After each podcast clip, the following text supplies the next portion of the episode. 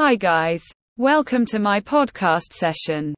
I am going to share a topic on how long does ACPR certification last? A lot of people who have CPR certifications ask if they need to renew their CPR certifications and how long they will last.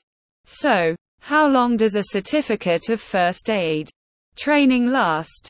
By and large, online CPR confirmation keeps going for a long time before they should be recharged. However, it is suggested that you take a new course each year.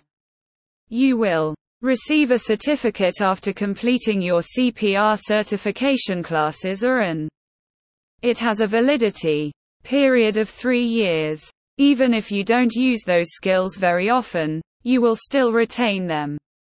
If you take a refresher course once every three years, you will need to complete a two day refresher course when the time comes to renew your online CPR certification.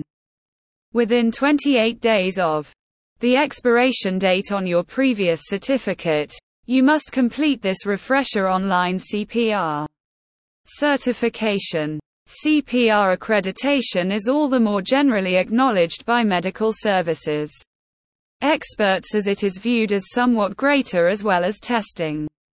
Students must be familiar with CPR levels before registering. Levels A, B, C, and BLS are the four levels of CPR. These levels are designated to a specific crowd since the overall population isn't getting a similar preparation as those in the clinical field. Whether for work, school, or individual information. You have heaps of choices while searching for a web-based CPR affirmation course. CPR Level A should be frequently taken by lay rescuers who are interested in learning the fundamentals of CPR training.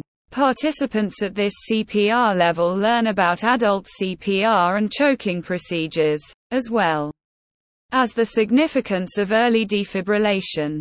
The CPR level, a web based confirmation course, contains critical, in a real sense, fundamental data about treating crises, and what's stunningly better, it will require as little as only four hours of your time.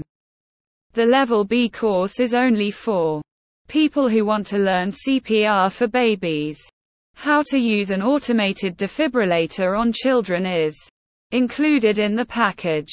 CPR Level C covers all aspects of adult, child, and infant CPR skills and theory, including two rescuer CPR techniques, is frequently recommended to lifeguards, firefighters, and police officers who may require extensive training for their jobs.